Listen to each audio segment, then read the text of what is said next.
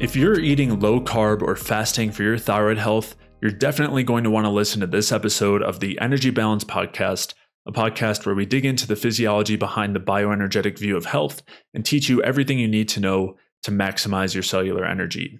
Today's episode is part four of our hypothyroidism series, and in today's episode, we'll be discussing how fasting decreases thyroid function, why carbs are essential for thyroid function, as well as the specific anti thyroid foods that you want to avoid, why interventions like cold thermogenesis, caloric restriction, and fasting are not the answer for hypothyroidism, and the impact of sleep on our thyroid health.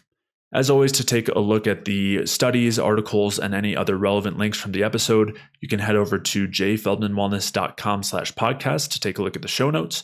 And with that, let's get started.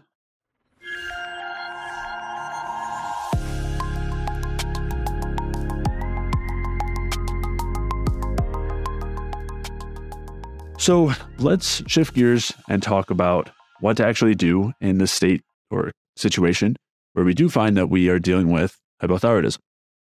And there's a lot that we can do here. And a lot of this is going to go back to what we talked about as far as all those factors that affect thyroid activity. So that's a key piece here is if we know the factors that affect thyroid activity, the things that inhibit the production and conversion, we can then reverse engineer, you know, to determine what sort of things we want to do to do the opposite, you know, to support thyroid hormone production and conversion and oppose those other things. So we'll talk through dietary things, lifestyle things, supplements, and then also the medication side in terms of what we do want to do in terms of hypothyroidism and what we don't want to do. Uh, when it comes to the medications, we'll talk about the issues with using T4 only, you know, the T4 monotherapy, which is the typically prescribed uh, and conventionally approved method of quote treating hypothyroidism, even though it the vast majority of cases, it doesn't do anything of the sort. So we'll talk about that as well and some good alternatives there. How to mask how to mask hypothyroidism in your labs 101 with T4 monotherapy. yes, exactly. Yeah, exactly. So, I guess on go ahead, go ahead. Well, I was going to say on a dietary front. Yeah, let's start with the diet and break it down. If you want to uh, jump in or, or start us off, feel free.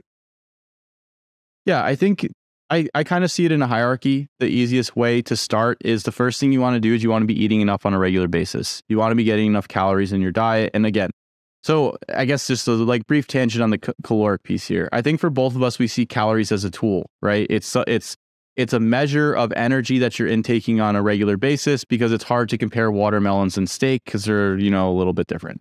So basically, calories allow us to say, are we eating enough energy on a regular basis? And and quantify that to some extent. And so the first piece is you want to be making sure you're eating enough energy on a regular basis. If thyroid is going to control your energy production, then obviously the your body is going to fine tune the amount of energy that you're producing based on the substrate that's available. So if you start to go and you see this in the literature, when you start to go on low calorie diets, you start to see decrements in thyroid function. And it may not always be elevations in TSH it could be adjustments in peripheral thyroid metabolism with the deiodinase enzymes and then conversion of T4 to reverse T3 versus T3. So you can see things along those lines. That's um, problems that you can see specifically when you don't have enough calories on board. So that's kind of the first piece. Are you eating enough calories on a regular basis? If so, check the box. Next piece I would say would be uh, uh, are you eating enough carbohydrate? This would be another really big one because you could be eating enough fat and protein in your diet but if you're on a low carb diet, there's direct negative effects on thyroid function, thyroid function from that perspective as well. So it's really important to make sure that you have enough carbohydrate in your diet on a regular basis. So I would say that's probably step number two. Step number three is you also want to make sure that you have adequate fats in your diet as well. It's kind of, and this goes kind of hand in hand with the actual uh, calorie piece. It's very, it can be very hard to get enough calories in on a regular basis, enough energy in on a regular basis if you're on a very low fat diet. So it's important to, the other thing is there's are specific benefits to getting enough fats on a regular basis for hormonal function, for energetic substrate partitioning, where some tissues may be using fats at rest, like muscles, and other tissues like the central nervous system will be running primarily on carbohydrate. So you can have a sparing effect there. So again, adequate fats, there's other benefits of fats. I'm not going to go through all of them here because we've gone through them in other podcasts. So we can discuss, link to some of those. Um, but essentially you want to make sure you're getting enough calories, you have enough fats and carbs. The last piece is adequate protein is important, uh, especially because some components like thyroid hormone is dependent upon tyrosine. But I think overall, the main factors to really prioritize in terms of substrate is fat and carbohydrate. And then protein, again, it, it's not going to drive calories that much because the, there's a threshold for protein and it tends to not add that much caloric intake into the diet. So the, the number we usually talk about there is 0.6 to 0.8 grams per pound. And that's the amount to maintain lean mass, stimulate muscle protein synthesis, but not oxidize that protein for energy, which is, and we've discussed this as previously before, but that oxidizing of protein for energy uh, is not ideal because of the production of ammonia. And then if in higher levels, the stimulation of gluconeogenesis, elevated glucagon levels, and things along those lines. So again, calories first, then you get your make sure your your macros are right. You want to have enough carbohydrate, you want to have enough fat. Um, the minimum amount of carbohydrate I ever really want to see or I ever really recommend for people is about 200 grams on the bottom end.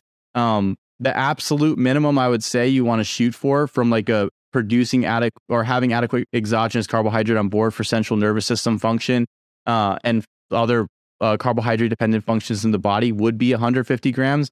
But obviously, I think having a 50 gram buffer would be a, a lot nicer. So I usually shoot for 200 grams at the minimum. And then fat intake, that one's a, a little bit less research as far as specific numbers, where you can see specific numbers with carbs and protein. But I would, depending on your size and muscle mass, you probably want to trend towards more fat in the diet. Maybe I'd say if you're if you're a man who's over six foot, you're over 200 pounds, or you're in that 180 and above mark, you're probably going to want to shoot for like 20 to 30 grams per meal, maybe a little bit more. And then for women who are a little bit more on the the petite side, maybe you're a little bit smaller, shorter, you don't have as quite as much muscle mass as men, you're probably going to shoot for maybe between the 10 to 20, 10 to 25 gram mark, depending on on your size and where you're at. And that's per meal.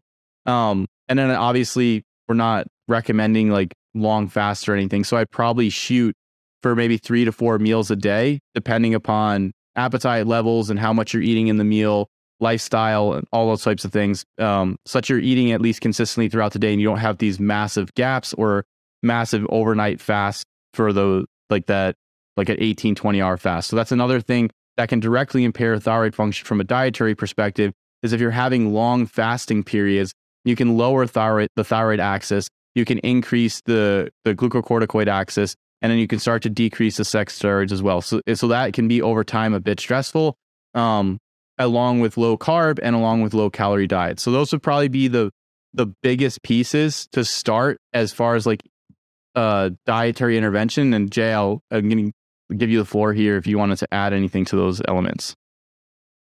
So, to you brought up a lot of great points, and kind of the general idea here is that we want to be well fueled uh, in order to support our thyroid activity. And we've talked, so we talked through a lot of the research behind these things when we were talking about the factors that affect our thyroid hormone production and conversion. And the basis here, the basic idea is that when we don't have enough fuel on board, it is going to lead to adaptive effects to lower our metabolic rate to be able to allow us to exist for longer, to get through a period of low fuel, low food for longer. And as a result, one of the main things that happens there is lowered thyroid activity. If we're trying to increase thyroid activity, that's not a good idea. Really, at any time, it's not a good idea unless we're literally starving, unless we're literally in a famine. Then, yeah, you do want to maybe lower your thyroid activity in that point. But if you want to improve your function, improve your thyroid activity, improve the function of all of your systems, you want to be increasing your metabolic rate, you want to be increasing thyroid activity. And, and as a result, you want to be increasing or at least having adequate amounts of fuel on board. There's a huge confounding variable here, which is weight and weight loss. So I'll link to episodes where we talked about why you don't want to just be cutting calories and everything for that, you know, to that end. But what we're talking about here, and as you mentioned, we want to get enough calories, we want to get enough of the macronutrients, the carbs, fats, and proteins. We need to have adequate amounts of each of them to have enough fuel to keep our thyroid activity up. And we also want to eat consistently. We don't want to use any sort of fasting for the same reason, for those same signals. Now, this is largely the opposite of most of the thyroid, you know, pro thyroid type recommendations you'll see out there. If you're trying to improve your thyroid activity, you're normally told one of a few things cut carbs, maybe do like a high protein, low fat sort of approach or high protein, low fat, low carb approach. Do some fasting. Uh, I don't know, cut calories to lose weight. I mean, it's do an autoimmune paleo thing, which is normally low carb as well. I mean, it's there is no consideration for what these things are doing on the physiological level in terms of their signaling. There's just an idea of creating an enemy and then trying to avoid an enemy without, again, without the all of the factors that we discussed throughout these last several episodes of how these things affect our thyroid status and what they are signaling biologically. Uh, so, with that in mind, it's super important, as we talked about, to include enough carbohydrates. That's really paramount, as well as enough calories. When We cited the research in the earlier episodes talking about the factors affecting thyroid status, as far as you know, the fact that lower carb diets will lower T3, they'll increase reverse T3 relative to higher carb diets. And also, they'll tend to lead to increased free fatty acids, which are going to depl- uh, displace the thyroid hormone binding uh, from the binding proteins. And so, that's another reason why they're going to affect our thyroid function. So, that's huge there. We also talked about the importance of insulin for directly increasing T4 to T3 conversion and also for opposing the stress hormones. Stress hormones we know are going to be largely active when we're on a low carb diet or a low calorie diet. Those are going to impair T4 to T3 conversion and increase the T4 to reverse T3 conversion. And insulin helps to do the opposite of those things and oppose those stress hormones and bring those down. So that's, you know, a few of those reasons and mechanisms through which carbohydrate feeding is incredibly important or getting enough carbohydrates is incredibly important for thyroid status. And we see this in the literature. And you were mentioning getting at least 200 grams of carbs, which I think is, you know, as you were saying, that should be really our minimum. And that's where you see by far the largest effect is getting up to that 200 gram mark for thyroid status. After that mark, there are still benefits to increasing T3 production and everything. They're just smaller. They're not as dramatic because when you're going below that 200 gram mark, you're really cutting into those those basic needs for the average person. Now, if you're more active, if you're larger and you know than average in terms of body size, muscle mass, any of those things, those needs are going to be notably higher. But just at a very kind of minimum, that 200 gram mark is is you know where I would put that, and we've talked about you know what goes into that value in previous episodes. So I'll link to that, but we also see that very clearly in terms of the effects on thyroid activity. So that's part one on the uh, carb side. On the calorie side, we've seen the fact that low calorie diets will directly do the same thing. They'll decrease T3, increase reverse T3. Although, again, this is not as dramatic with a higher carb, low calorie diet, but it will still happen. If you're on a lower carb, low calorie diet, it's going to be even worse. You know, we're putting both of those stresses together. And you see it on the opposite t- side too. If you're getting extra calories or quote overfeeding, that also helps to increase T3. So again, that doesn't mean that that's really our goal here, but there's all sorts of issues with even the idea of what's considered calorie, low, lower high calorie or overfeeding. So I'll link back to episodes yep. where we discuss that. Before you jump in, I just want to tack on something into the to the um, macronutrient calorie piece. I would say pro- there's like a spectrum of like what's probably the worst from a hormonal function. So I would say like a high protein, low fat, low carb is probably going to be like one of the worst options. And then yep. you have like a moderate protein, higher fat would probably be second worst. And then you have maybe a higher higher protein or like a moderate protein, adequate carb or higher carb and a lower fat. And then the last one after that would be like actually, and this I think speaks to what we generally talk about is sufficiency of all of the macronutrients. So it's we're not villainizing one macronutrient over the other here. What we're saying is that there's a requirement for each macronutrient for different functions and purposes in the body. And the goal is to optimize those amounts so that the body can function seamlessly, can function metabolically well, and not have to rely on any type of backup system, whether that's uh, adrenaline or the catecholamines to release free fatty acids, or that's glucagon to produce more glucose, or cortisol to deal with maybe an excess gluconeogenesis because you have a really high protein, low fat, low carb diet. Um, so yeah, so the goal is sufficiency, and I think that's a very different, uh, maybe like philosophical or conceptual shift than seeing one macronutrient as the problem and then trying to just eliminate that. It's seeing like a nuanced perspective that the individual will have different requirements for different macronutrients and finding those specific macronutrients for the individual so that the body can function optimally is the outcome in the context of eating enough so we're not destroying the hormonal profile and then leading to situations where maybe we lose weight initially, but then subsequently we start to um, like gain weight because the hormonal profile takes a huge dip. So uh, that very big conceptual shift, and I just something important to to keep in mind when you're eh, when you're think when you're thinking about these things or how you're thinking about these things. Yeah, yeah, great points. Great points.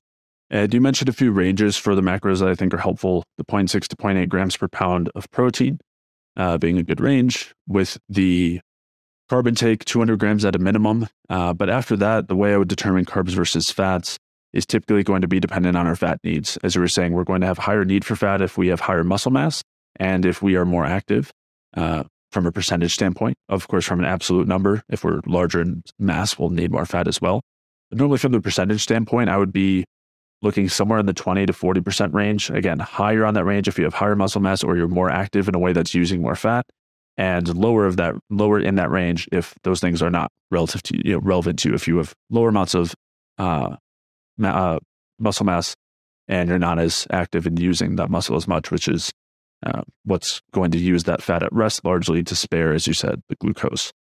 Yeah, uh, and then yeah, filling the rest in with some extra carbs depending on where you fit uh, where you fit in that um, the fat range. Yep. So I think those are all helpful, uh, you know, indicators there or parameters there, I should say. And then we you mentioned this as well. Eating consistently is something that's so important when it comes to thyroid status. And again, this is because of what it is signaling to us biologically. If we're going through fasting and feeding cycles, not only is that signaling that in that immediate moment we're not getting enough fuel, enough food, but also that's signaling that over time we're going to continually be going through these experiences and we need to conserve to prepare for that. And so as a result, consistent fasting, consistent, and I'm not even saying one, two, three, four, five day fasts. I'm saying even intermittent fasting has been shown to have these negative effects where it'll revert, uh, reduce the conversion from T4 to T3 and increase the conversion to reverse T3, among lots of other things. So even that typical 16-8 intermittent fasting, which is normally a part of the same recommendations to lower the autoimmune state and all of that, is going to impair our thyroid activity. And again, coming back to where a lot of these recommendations are coming from, the autoimmune paleo, the low carb, uh, you know, avoiding sugar and dairy and all those things. A lot of that's coming from this misguided molecular mimicry idea this idea that that is what's going to drive an autoimmune state. And we've talked in detail in that autoimmune series about why that's not the case. And in reality, if you are taking these things out, it's normally going to come at a pretty major cost. And the reality is that these things are most likely not going to be contributing to any thyroid issues if they're used in the right context. So that would be, you know, these first things that we're talking about, I think, are the most important when it comes to uh, kind of the big picture view of what we want to do on the diet side. Uh, one of the next most important things would be favoring the saturated fats over the polyunsaturated fats. See this in every area of physiology that the polyunsaturated fats are disastrous, and thyroid is no exception. Not only is it disastrous for energy production, which of course is going to have uh, impacts in inflammatory cytokine production and stress hormone production and all of that, but also there's direct effects of the polyunsaturated fats where they inhibit the thyroid binding to the thyroid uh, binding globulin. They do impair T4 to T3 conversion. They also actually interfere with the T3 binding to the nucleus. We talked about that as well and, uh, in that earlier uh, portion, talking about the factors that affect thyroid status. So that's another huge one is shifting away from the polyunsaturated fats toward the saturated fats. And this is something that's pretty ubiquitous with all organ systems. Uh, and there are a couple other things that are worth mentioning when it comes to diet and thyroid status. One is just in general, of course, we want to have a nutrient dense diet. But in particular, we want to make sure that we're getting the nutrients that are important for thyroid activity. We mentioned earlier that this is an important factor. It's rarely the driving factor of our thyroid state. I think for the vast majority of people, a selenium deficiency or zinc deficiency is not going to be the cause of your hypothyroidism, but making sure that you're sufficient there is going to be important for making sure that you've got adequate thyroid status. So things like selenium and zinc, things like iodine, uh, vitamin E, B vitamins, vitamin A, iron, vitamin C, uh, vitamin D. You know, we want to make sure that we're sufficient in these things from the diet or in vitamin D from the sun. We have talked about also the issues with too much of some of these things, like iron and vitamin A, and how that and iodine, how those can have dichotomous effects. So we want to be careful, but in general, we want to be eating a nutrient dense diet. Um, and you know, for somebody who's this is their first foray into a bioenergetic approach, and they want to make some dietary adjustments and they want to get enough fat and carbs in and protein in without the polyunsaturated fats and with enough nutrients, in a way that's going to support their thyroid activity, keep their stress hormones down, and uh, that's going to not cause any gut disruption or endotoxin production, which would also inhibit thyroid activity. Just as a basis, some real general guidelines, and we talk about, you know, I can link to other places where we've talked about this, but uh, in general, we want to be focusing on carbohydrates from fruits, ripe fruits, and other kind of fruit counterparts like dried fruit, frozen fruit, fruit juice, and then also cooked roots and tubers. On the fat side, we want to focus on saturated fats from ruminant animals, you know, beef and lamb, bison, uh, as well as dairy. And also, we can go with coconut oil and olive oil, avocado oil, things that are generally low PUFA, uh, macadamia nut oil as well, but largely avoiding most of the seed oils and vegetable oils and, and all of that, other than those. Also, making sure to avoid polyunsaturated fats that are found in fatty chicken and pork that are not fed perfectly or in a very perfect environment, because those are going to tend to be very high in the polyunsaturated fats. And then on the seafood side, sticking to low fat seafood as well. That's going to make sure that we're also avoiding the polyunsaturated fat content there. And that also informs us not only of the fats, but of the proteins as well. Our main protein sources coming from, you know, the low PUFA ones, essentially, not the nuts and seeds, not the grains, uh, but rather these, these low PUFA meats for the most part.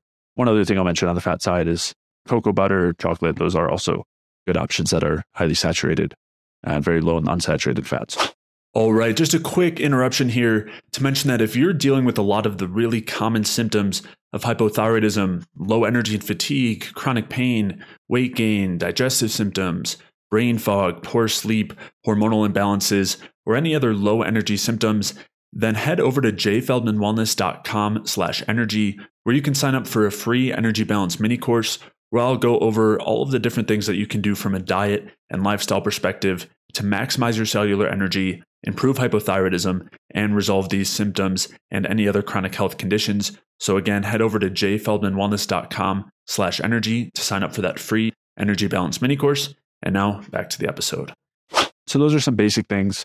And the last kind of specific thing I want to mention on the food side is we particularly want to avoid goitrogenic foods. And so this is going to be largely vegetable and legume based things. So soy is a huge one here, but also the cruciferous vegetables, which is, you know, broccoli, cauliflower, kale, uh, Brussels sprouts, that whole family. And the this doesn't mean we need to fully avoid these, but the soy, I would probably avoid it as much as possible. When it comes to the cruciferous vegetables, if we cook them, that helps a lot to reduce the goitrogens because certain enzymes get broken down that increase the goitrogenic activity. So that is something that's particularly important. But we do just want to be careful if we're dealing with thyroid issues with these families, with these goitrogenic foods, because they will interfere with a few different aspects of thyroid hormone production. And so uh, it's just another factor to consider from the diet side. Yeah. The couple points that I just wanted to jump in on. Uh-huh. So specifically, it's so say someone's coming from a background where they're having a hard time implementing carbohydrates or they maybe they have type 2 diabetes or something like that and they're trying to come to the bioenergetic approach and they're seeing problems with blood sugar regulation or blood glucose readings and things along those lines. Specifically i would really recommend that if when you start out you start out with maybe like whole fruit sources uh, instead of going straight to juices or very dense carb sources and it's not that I think that the carbohydrates are problematic, but if you have a rapid influx of carbohydrate and you have an impaired ability to dispose or use of that carbohydrate effectively, then that can start to create some issues. So generally, I start people with whole fruits, um, maybe some dried fruits if they tolerate those, because you're getting some of the fiber, you're getting the plant compounds, you're getting the nutrients, and then you're also getting the carbohydrate. And if you're, I would also recommend eating that with a meal, so with protein, fat, and maybe some cooked vegetable that has some fiber with it as well, because that'll also, all of that will alter the blood glucose response. So you won't have such a drastic peak in blood glucose and you can have like a more consistent, steady curve. So you're not feeling that roller coaster. Even for people coming off low carb who are in a state of physiologic insulin resistance, they may find that they'll do better with slowly introducing the carbs and then doing it with not jumping to like tons of maple syrup or granulated sugar first or even like downing 64 ounces of orange juice at first, but maybe slowly adding in some of the whole carbs, the whole fruit carbs. And maybe if they do tolerate some of the starchier carbs, like uh, cooked potatoes or something like that, inter- introducing those with meals and then increasing juice and things like that as you go along and making sure that you have a, a solid tolerance to that because there is a transition period in these different states where you start to increase your carb oxidation. And in the type 2 diabetic state, multiple things are going on. So the fruit is adjusting the microbiome. Um, the plant compounds are helping improve function at the liver, and now you, you're possibly increasing your carbohydrate oxidation. So there's going to be a transition period, and it's important to keep that in mind because there's been a in when people come to this sphere, I guess based on like the general ideas that are seen I guess in in social media and like the popular culture area of this, it's like oh sugared milk and orange juice and ice cream and things like that, and then people find that they may not do so well initially with that, especially if they're coming from these uh these problematic backgrounds or not problematic, but like like there's physiologically like having some issues for their low carb type 2 diabetes impaired glucose tolerance. They have some weight to lose etc so i would just slowly move in from that direction. Um, as far as the next piece I just wanted to touch on in the nutrient section, particularly in women, something that I've seen quite consistently is a low ferritin value. And so that's extremely important to correct your iron status in, in order to improve a lot of your thyroid fu- function and your hormonal function overall. If your ferrit uh, and if your ferritin values are less than 50, I would really recommend trying to get them over 50 and then probably keeping between 50 and to 100. I wouldn't like if you're really low, it's probably not going to be ideal for that hormonal status, particularly thyroid function, as we talked about, iron being important important in thyroid peroxidase function. So that's something to keep in mind. again, zinc and copper and selenium are all important as well. But it, there can also be another thing that I see is people coming off carnivore or keto who had a very meat heavy diet having extremely high iron levels um, and their ferritin being over the reference range. So in those circumstances, I would recommend correcting that as well.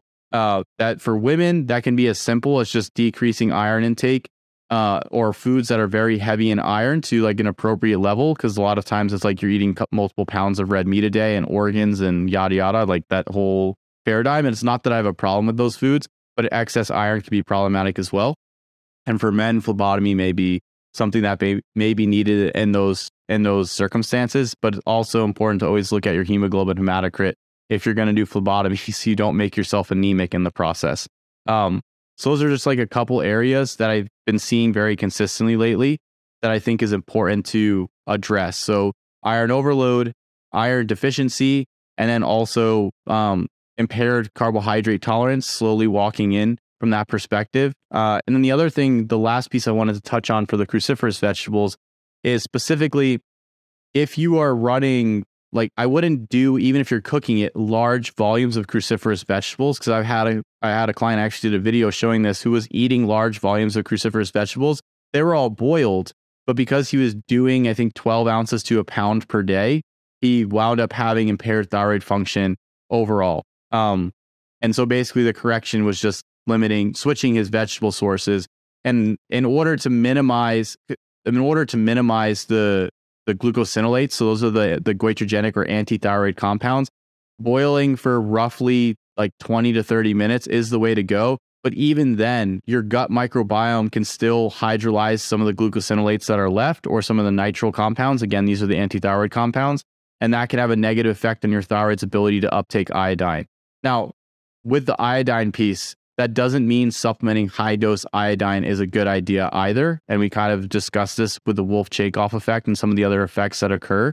Um, but get you can get some you can increase the iodine intake in your diet with eggs, with dairy. You can use a little bit of seaweed. I wouldn't go like out of control with it because very high dosage, like even small doses of seaweed can give you high amounts of iodine. So you want to have sufficiency with with a lot of these things like iodine, and you really don't want to do an excess because then there can be problems. Well, and a lot of times with correcting deficiencies of these things, I prefer like a like a consistent approach instead of like super dosing things and then winding up on the other side with a problem. So taking enough so that you can rebuild your stores and be sufficient instead of massively dosing things because then a lot of times I've seen people get into problems where they massively dose some uh, mineral compound or something like that, and then it goes all the way in the other direction, and you have to take it back. So, um, nutrient density being extremely important from diet first, and then you can kind of maybe possibly test and see where you are with some of the mineral mineral components, and then kind of adjust in a more consistent and slower fashion from there and, and give it give it time give these things time to correct because it's uh i think it's a it's a much more uh, effective and gentle approach. You don't overcorrect or develop problems on the other side. Yeah. Yeah absolutely.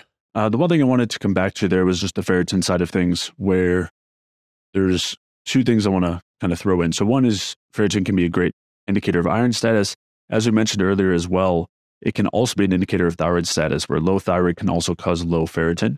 So sometimes it can be hard to parse those things out, and we might want to look to other factors. Um, on the symptom side, anemia can be very similar to hypothyroidism. So it's hard to tell which symptom is due to what. But we do want to consider that either low thyroid or low iron status could both contribute to low ferritin. So you want to consider other aspects of your context uh, to try to sort that out.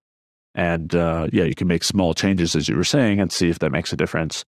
Uh, yeah, and, and on the ferritin side, sometimes I would say more of like a 40 to 100. Talk through the details another time, but you were saying 50 to 100. I'm okay saying it's slightly lower, but uh, yeah, that might be a longer conversation. Yeah, and with ferritin too, something I would look at if you do see alterations in there, like say you have drastically elevated ferritin levels, I would also take a look at CRP and ESR, so C reactive protein and erythrocyte, sedi- erythrocyte sedimentation rate, because those things will be markers of inflammation, and inflammation can drive up ferritin values despite your like your actual iron status. You can see a high value in in inflammatory states because of an acute inflammatory response. So that's something too important to keep in mind as well. Um, overall, and and that's that's a protective mechanism. So I would just take a look at those simultaneously with a hemoglobin hematocrit, a ferritin. And like, again, these are all lab things with the thyroid profile, the total, like a lipid panel that could give you an idea of, of what you have going on overall from an inflammatory perspective, from an iron balance perspective, from a thyroid perspective. There's obviously other markers you can look at. We talked about, I think we discussed like the, the associations with TSH and cortisol. And then for some of these values, you can look at like the zinc and selenium values. Um, you can look at your copper value, like a serum copper value, maybe a cerul- ceruloplasm or plasmin. Now, again, I'm not saying this because I think Jay and I fall into like the Morley Robbins camp of things. It's more that like there is an importance for copper and there is an importance for iron, and it, getting them right is is important if you are struggling with some of with some of these situations. Same thing with zinc or selenium. Um, but it's not that like one is the again, it's the same same thing with the macronutrient stuff. It's not like one mineral is the devil and then there's this other savior mineral like carbs are the problem and fats are the saviors. It's more like you want to make sure that you have things in sufficient amounts and you're getting them in sufficient amounts in your diet. So uh, just as I guess a little bit of a tangential point, but if you really want to see where you're at nutrient wise, the first step I would do would be log in Cronometer and see where your nutrient intake is at and where your gaps are and then uh, then kind of correct those either dietarily or with some with like some appropriate level of supplementation. And then you can also, if you're still having some sticking points, then I would start to consider, hey, maybe we can test like some of these things and see where we're at and see is there something that needs to be corrected? Is there something that's too high? Is there something that's too low? So there's like uh, just like with symptoms, you can look at symptoms of what you have going on and you can see lab tests and then for nutrient status, things along those lines, you can look at diet and then you can also look at lab tests and then you can also consider symptoms in there as well. So there's multiple steps and ways to kind of assess what you have going on. And there's a lot of tools at our disposal, whether that be expensive lab testing or relatively inexpensive lab testing, or even looking at Cronometer or taking looking at your symptoms or checking your pulse and temp, things along those lines. There's a lot of things at our disposal that we can use to determine is our health moving in the right direction? Are the interventions that we're putting in place moving that needle for us? Or do we need to continue to, to make some adjustments? Yep. Yeah, absolutely. And we want to consider these things in context. So as you were saying, you know, on the iron side, on the ferritin side, those can, it, you know, ferritin can be elevated due to inflammation, can be elevated due to infection. You know, if we're looking at anemia markers, things like hemoglobin and hematocrit should be included in addition to just looking at ferritin that might help us identify if it's low ferritin due to low thyroid versus due to low iron, among other things. So, yeah, just it's certainly another area that we want to consider here. Uh, but I, you know, with the caveat that as you were, as we both kind of discussed, it's rare that a deficiency in any one of these vitamins or minerals is the primary driver of a hypothyroid state. Uh, and we just want to make sure we're getting enough of them uh, um, in order to be sufficient for thyroid activity. So there are a couple other uh, things that are important to consider from more of the lifestyle side as opposed to diet. Although, of course, there's a ton of overlap because it's the same biological system and pathways and uh, mechanisms. But uh, when we're when it comes to things like exercise or uh, other kind of stressful interventions, things like cold thermogenesis uh, or caloric restriction or fasting, which again kind of dovetails in with what we were talking on the diet side. We want to remember that stress, whether it's we're seeing it through elevated stress hormones or just inhibited mitochondrial uh, function and respiration, or through increased inflammatory cytokines, all those things are going to inhibit the thyroid hormone production and the thyroid hormone conversion to active thyroid hormone and increase the conversion to the inactive reverse T3.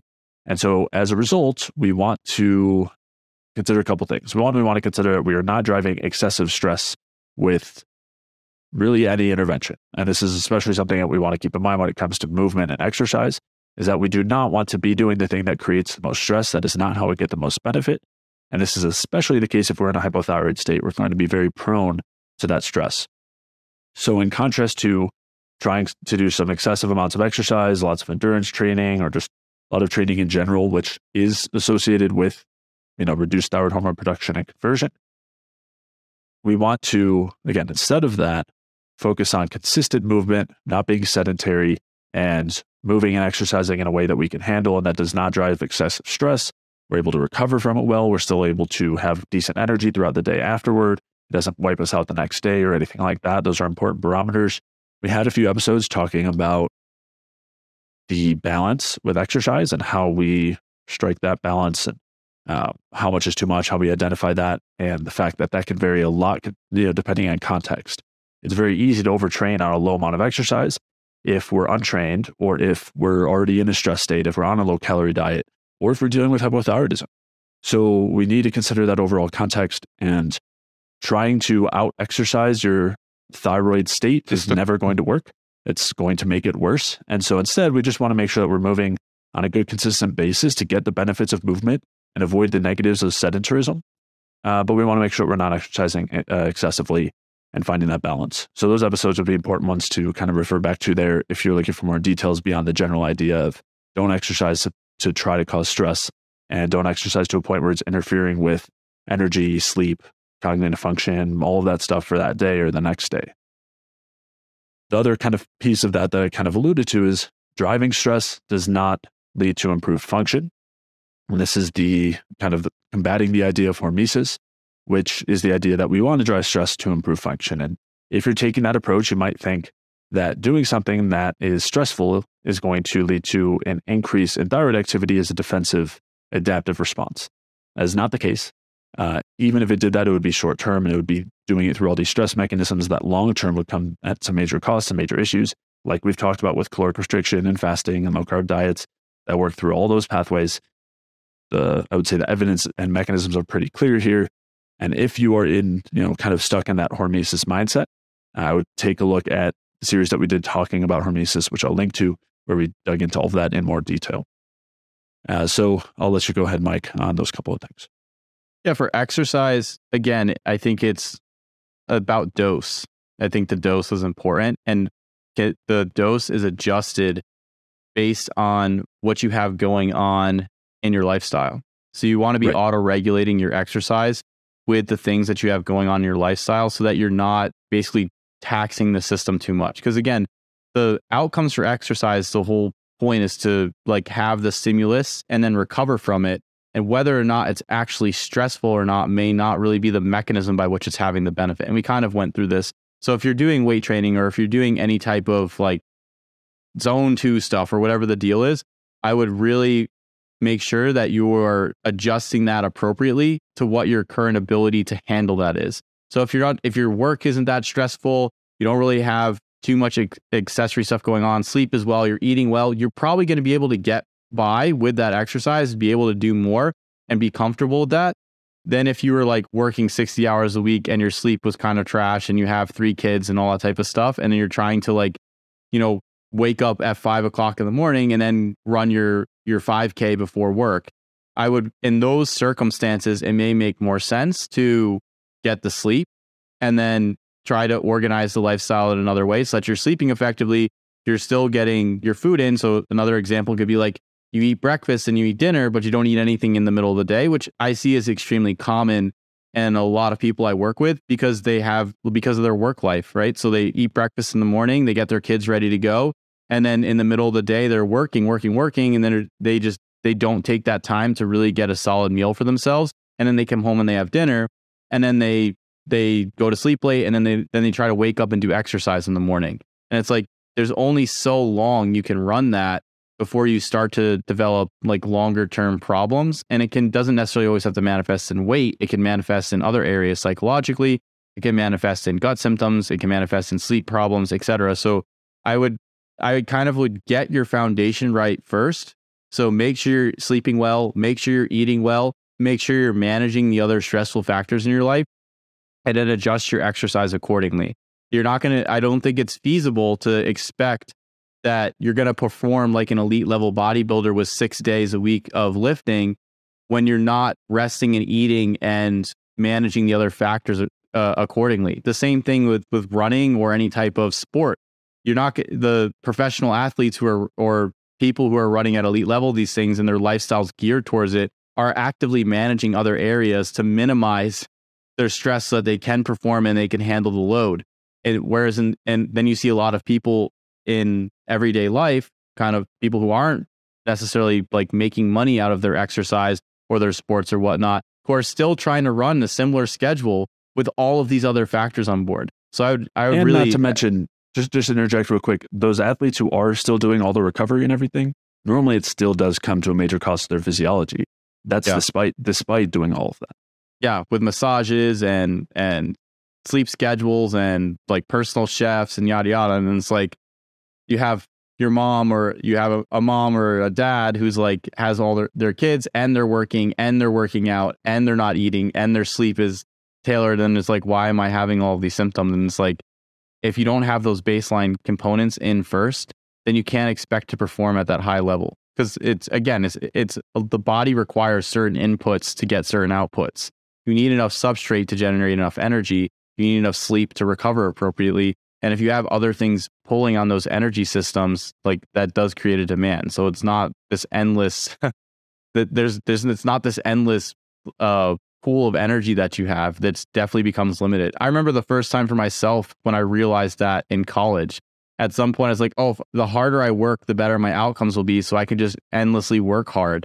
And then I started to realize, well, there's a limit to actually how hard I could work and how long I could do that. And eventually you will burn out. And that was in the low carb, biohacking, intermittent fasting type of phase that I think you go through that mentality, or at least I did without really understanding the implications.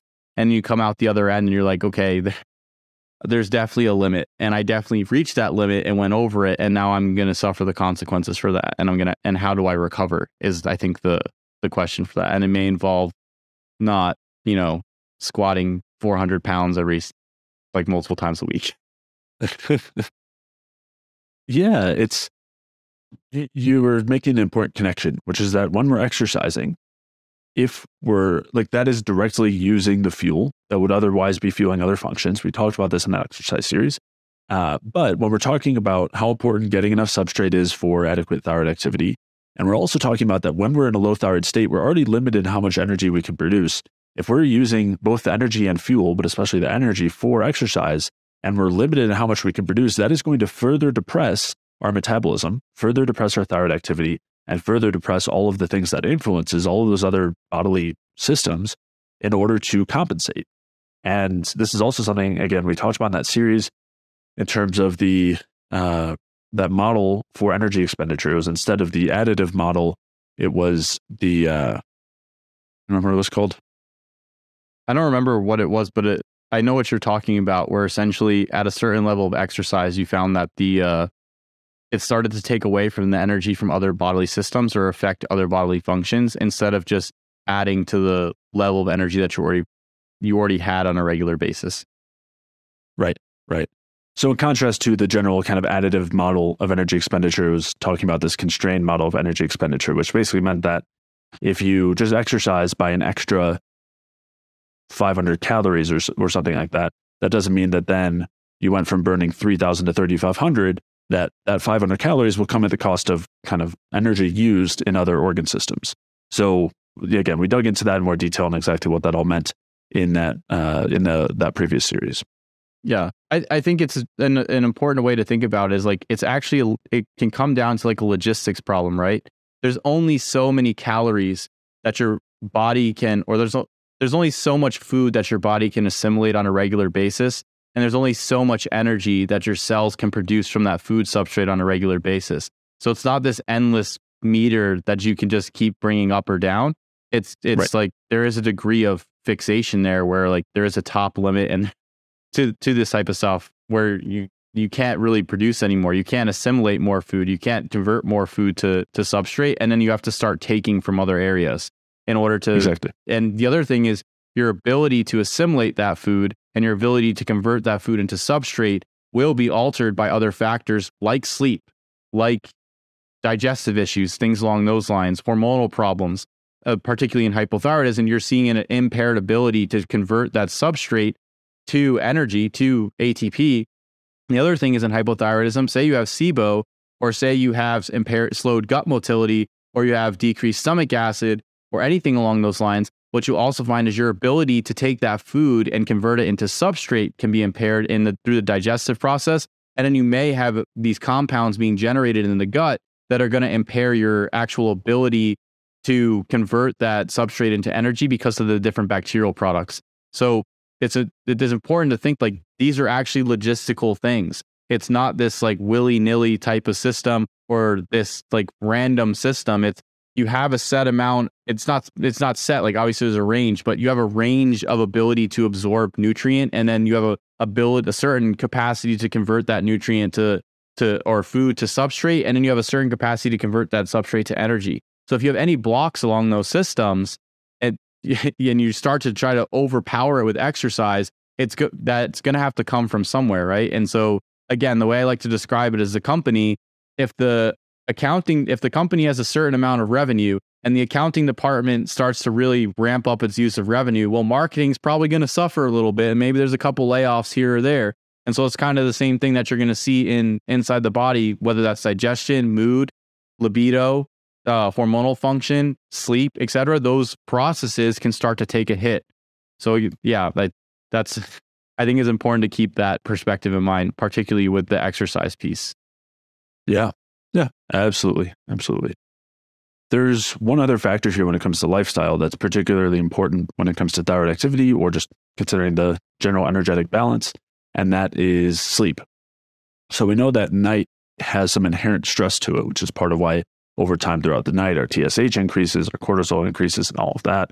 Part of that is due to not eating during that time, but part of it also has to do with the inherent stresses of night, which is part of why we sleep to kind of maintain ourselves during that point.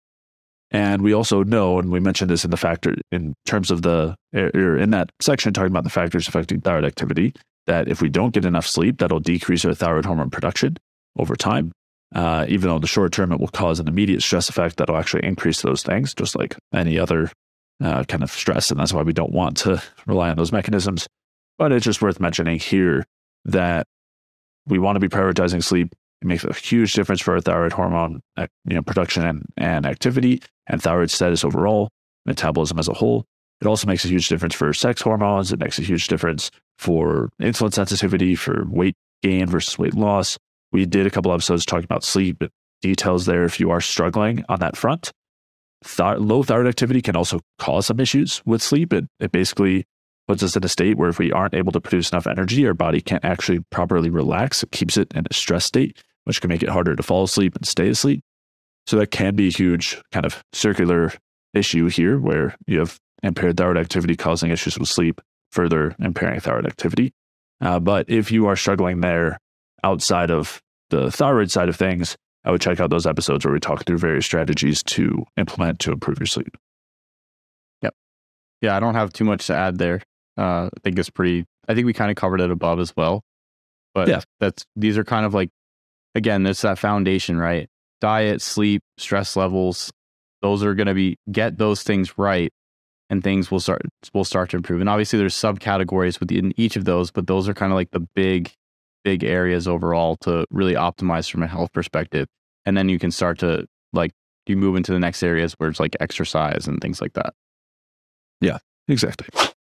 All right, we're going to end that episode there and pick back up in part five, where we'll be discussing the problems with using T4 only medications like Synthroid and levothyroxine for hypothyroidism. We'll also be discussing when it makes sense to use thyroid hormone supplements, how to use T3, T4, and or desiccated thyroid or NDT for hypothyroidism, whether thyroid hormone should be taken away from food due to absorption concerns, and whether we should be concerned about thyroid hormone supplementation suppressing our own thyroid hormone production. If you did enjoy today's episode, please leave a like or comment if you're watching on YouTube. And if you're listening elsewhere, please leave a review or five star rating on iTunes. All of those things really do a lot to help support the podcast and are very much appreciated. As always, to check out the show notes for today's episode, where you can take a look at the studies and articles and anything else that we refer- uh, that we referenced, you can head over to jayfeldmanwellness.com slash podcast. And if you're looking to reverse your hypothyroidism with clear action steps and strategies, along with personalized guidance from me, head over to jayfeldmanwellness.com slash solution, where you can find all of the information for the Energy Balance Solution program. This program includes customized health coaching, a video library that includes a video talking specifically about how you can evaluate your thyroid status using blood work and symptoms, as well as when you should supplement with thyroid hormones, how to dose them, and how to pick the right product. The program also includes resources like a sample meal plan and supplement guide, as well as access to a private community. To find out all the details, head over to jayfeldmanwellness.com slash solution. And with that, I'll see you in the next episode.